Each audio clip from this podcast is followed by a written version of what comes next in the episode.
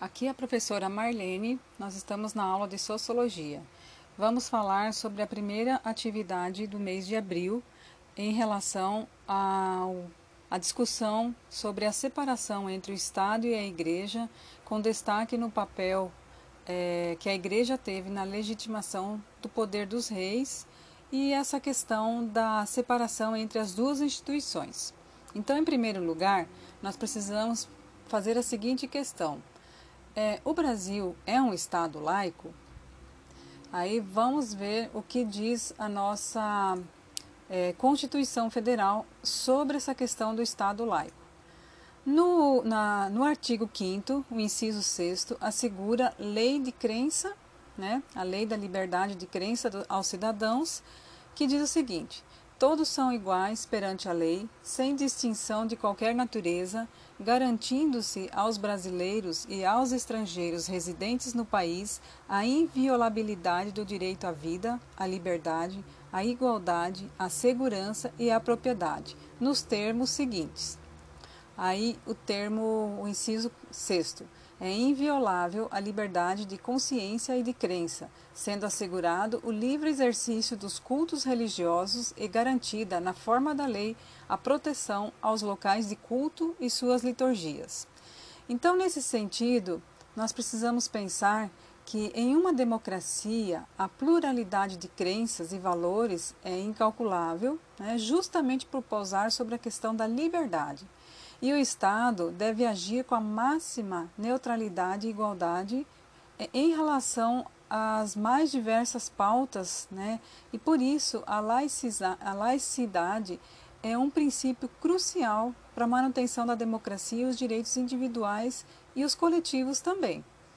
Então, desse modo, né, embora a influência religiosa na Constituição Federal de 88, que preza pela não adoção religiosa oficial, os governos que vestem, né, que se revestem no Estado, e os parlamentares que compõem as cadeiras eletivas, até mesmo por fatores culturais, dificilmente despregam-se de valores religiosos. Ou seja, indiretamente, os princípios religiosos atuam no Estado brasileiro.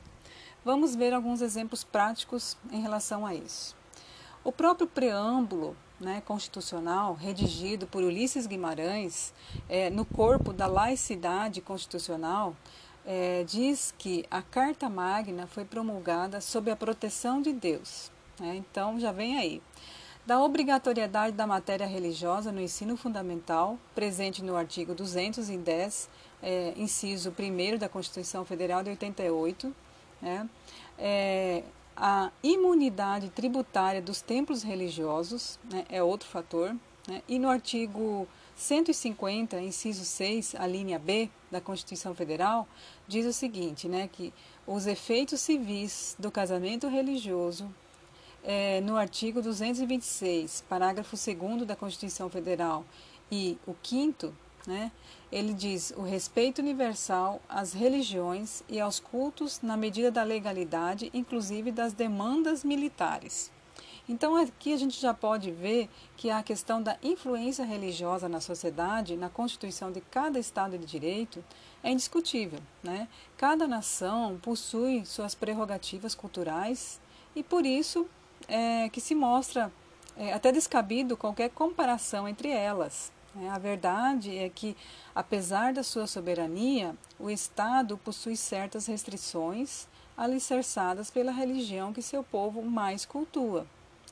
No Brasil, em decorrência do fator cultural e a opção social religiosa majoritária, o catolicismo ele ainda é o primeiro, né, a primeira religião escolhida, e a gente tem isso aí quase como um princípio constitucional, né? Sobre isso, nós podemos pensar sobre qual a relação entre a Igreja e o Estado, né? Aí nós podemos pensar num trecho de um autor que ele fala o seguinte: uma coisa importante que devemos notar é que o poder da espada não é dado à Igreja. A missão da Igreja não se move em direção à coerção ou ao conflito militar. O emblema do cristianismo é a cruz. Por contraste, o emblema do Islã é a cimitarra, ou a espada. No Islã, há uma agenda de conquistas dada às autoridades religiosas, mas no cristianismo, a igreja não recebe o poder da espada. O poder da espada é otorgado apenas pelo Estado, né? Então, a relação povo religioso e Estado laico. A religião, né, ela está presente na vida de 92% dos brasileiros, segundo dados do IBGE de 2010, contra apenas 8% de brasileiros que não abraçam qualquer crença religiosa, né? Sendo que 65% dos religiosos são católicos, né, que é uma herança portuguesa, da nossa colonizadora.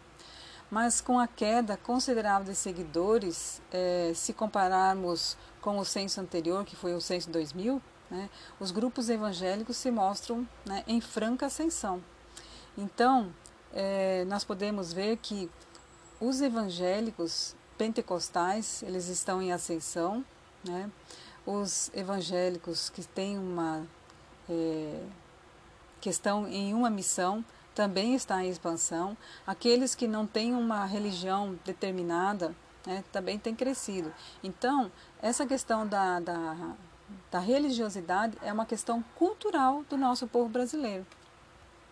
Então, se nós vamos pensar a influência que a religião exerceu no reinado dos antigos reis, né, se hoje ainda está tão presente na nossa sociedade, né? Vamos fazer uma ideia lá no século XV, no século XVI, antes disso mesmo, como era forte, né, essa questão e como isso, os argumentos, né, que a igreja utilizou até mesmo para manter o controle da sociedade e do governo em si também, porque naquela época não havia uma separação exata, né, em relação ao que é Estado e ao que é religião, né?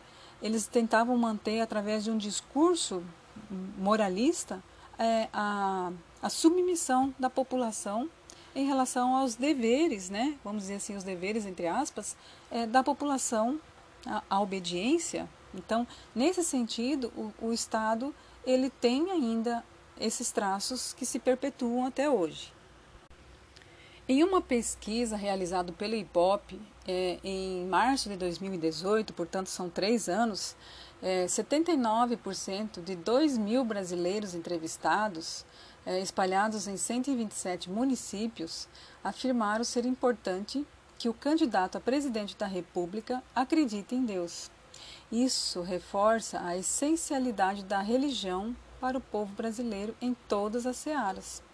O Estado, nesse sentido, propõe-se ser laico, né? Todavia, as inconsistências da laicidade absoluta, elas se revelam ao passo em que um sistema democrático, a vontade popular é predominante. E essa vontade popular se entende como aquela que é compartilhada pela maior parcela da população. Assim, a hegemonia socio-religiosa que possuímos, é possível afirmar que, ora, o país será gerenciado ou legislado de maneira mais tendenciosa aos valores que determinada religião, outrora, por outra, de uma outra perspectiva. Isso não apenas pela vontade popular, mas pelos ocupantes dos cargos eletivos em geral, que são frutos populares, né? Podem possuir princípios éticos religiosos, além de estarem fardados, né, na obrigatoriedade de representar o seu eleitorado, né, que também possui valores religiosos. Então, aos braços religiosos ainda folgam na cotidianíssima vida brasileira, alcançando também questões que possuem um cunho muito mais cultural religioso do que lógico e imparcial, como pretende o Estado laico, né? Então, sendo perfeitamente cabível citar, por exemplo, a criminalização do aborto e o até em pouco tempo criminalizado crime de adultério, que se assemelham a questões comportamentais inerentes à liberdade individual, às quais descabe o exacerbado intervencionismo estatal motivado por valores religiosos que admitidamente estão enraizados na cultura. São questões tão desconexas com a filosofia dos direitos individuais e a liberdade que a atuação do Estado, que é o espírito político frio, que é moderador da sociedade humana, representa inclusive ameaça à vida e a quebra da liberdade. Afinal, quão importante para uma nação é a penalização de uma traição conjugal assumida, dentre as milhares sucumbidas e optativamente prazerosas, ou a vedação ao direito da mulher sobre o próprio corpo.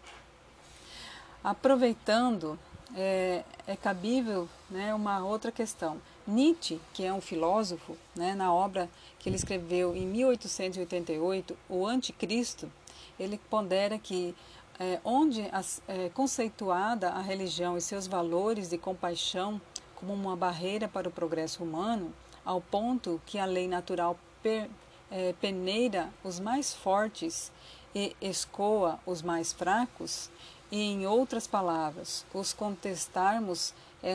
ao contestarmos essa realidade, patrocinamos nossa própria fraqueza. Apesar de importantes para traçarmos o limite intervencionista estatal e observarmos a influência cultural religiosa no ente estatal, tanto as questões apresentadas, que merecem melhor aprofundamento, como a filosofia fria e pesada, de Nietzsche, por exemplo, não convencionam o ideal, apenas agregam no campo das possibilidades. Ainda a teoria de Nietzsche, indiscutivelmente sensata, seria perfeitamente aplicável a uma atmosfera ainda desconhecida, onde os seres dominantes desnudam-se de emoções em sua essência, o que humanamente é impossível. Tudo que evoluímos até o presente nasceu esgoelante. Na nossa mísera sensibilidade e percepção, as codificações, os números, a linguagem, os gestos, a sociedade, as leis, compreendem a maneira humana de simplificar a infinidade que nos rodeia e deu-nos um ponto de partida para melhor explorarmos. Melhor seria situarmos num espaço invisíveis, de pessoas invisíveis, variáveis e razões maiores que a nossa singela existência não compreende. Então, da laicidade do Estado brasileiro, nós podemos considerar o seguinte: essas questões desses princípios construídos e somados, o princípio da laicidade do Estado brasileiro possui forma própria, não sendo essa forma absolutamente laica, mas com fortes e nítidas influências religiosas. O princípio se alça como respeitador das diversas e variadas práticas religiosas e seus cultos. Portanto, sobre a laicidade brasileira, nós temos duas questões. A indiscriminação religiosa, e um Estado inadmitidamente crente, a teoria do não ateísmo do Estado brasileiro. O ateísmo ainda amadurece na população brasileira e talvez seja um caminho, mas a capacidade de desvinculação da religião em outros aspectos da vida e até mesmo de respeito mútuo ainda estão sendo regados. Por isso, o princípio da laicidade, que outrora nem sequer praticado, tende a ser aperfeiçoado junto com a nossa sociedade.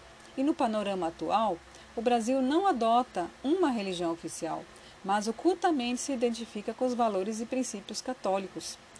Diagnostica-se, assim, que a nossa laicidade atua no ponto em que o Estado respeita, ou deveria de respeitar, as demais religiões e suas propagações. Até o momento em que a própria sociedade brasileira não admitir a participação da religião na política, a utopia, Estado laico, povo religioso, gradativamente se consolida graças aos poucos compactadores conscientes da importância que possui a imparcialidade religiosa na busca pela igualdade. Para nós termos uma ideia, A nossa Constituição ela traz diversos artigos que eu já mencionei anteriormente, mas eu vou mencionar algumas coisas assim mais pontuais agora. No artigo 210, serão fixados conteúdos mínimos para o ensino fundamental de maneira a assegurar formação básica comum e respeito aos valores culturais e artísticos, nacionais e regionais. Primeiro, o ensino religioso de matrícula facultativa constituirá a disciplina dos horários normais das escolas públicas do ensino fundamental. No artigo 150, diz o seguinte: sem prejuízo de outras garantias asseguradas ao contribuinte, é vedado à União, aos Estados, ao Distrito Federal e aos municípios. Inciso 6º, instituir imposto sobre templos de qualquer culto. No artigo 226, a família, base da sociedade, tem especial proteção do Estado. No artigo 2º no inciso 2º desse artigo, diz o seguinte: o casamento religioso tem efeito civil nos termos da lei. O artigo 5º diz o seguinte: todos são iguais perante a lei, sem distinção de qualquer natureza, garantindo-se aos brasileiros e aos estrangeiros residentes no país a inviolabilidade do direito à vida, à liberdade, à igualdade, à segurança e à propriedade, nos termos seguintes. Nós até comentamos isso nas aulas que nós falamos no mês de março. Inciso 6º. É inviolável a liberdade de consciência e de crença, sendo assegurado o livre exercício dos cultos religiosos e garantida, na forma da lei, a proteção aos cultos, aos locais de cultos, e às suas liturgias. O 7º. É assegurada, nos termos da lei, a prestação de assistência religiosa nas entidades civis e militares de internação coletiva, ou seja, nos presídios,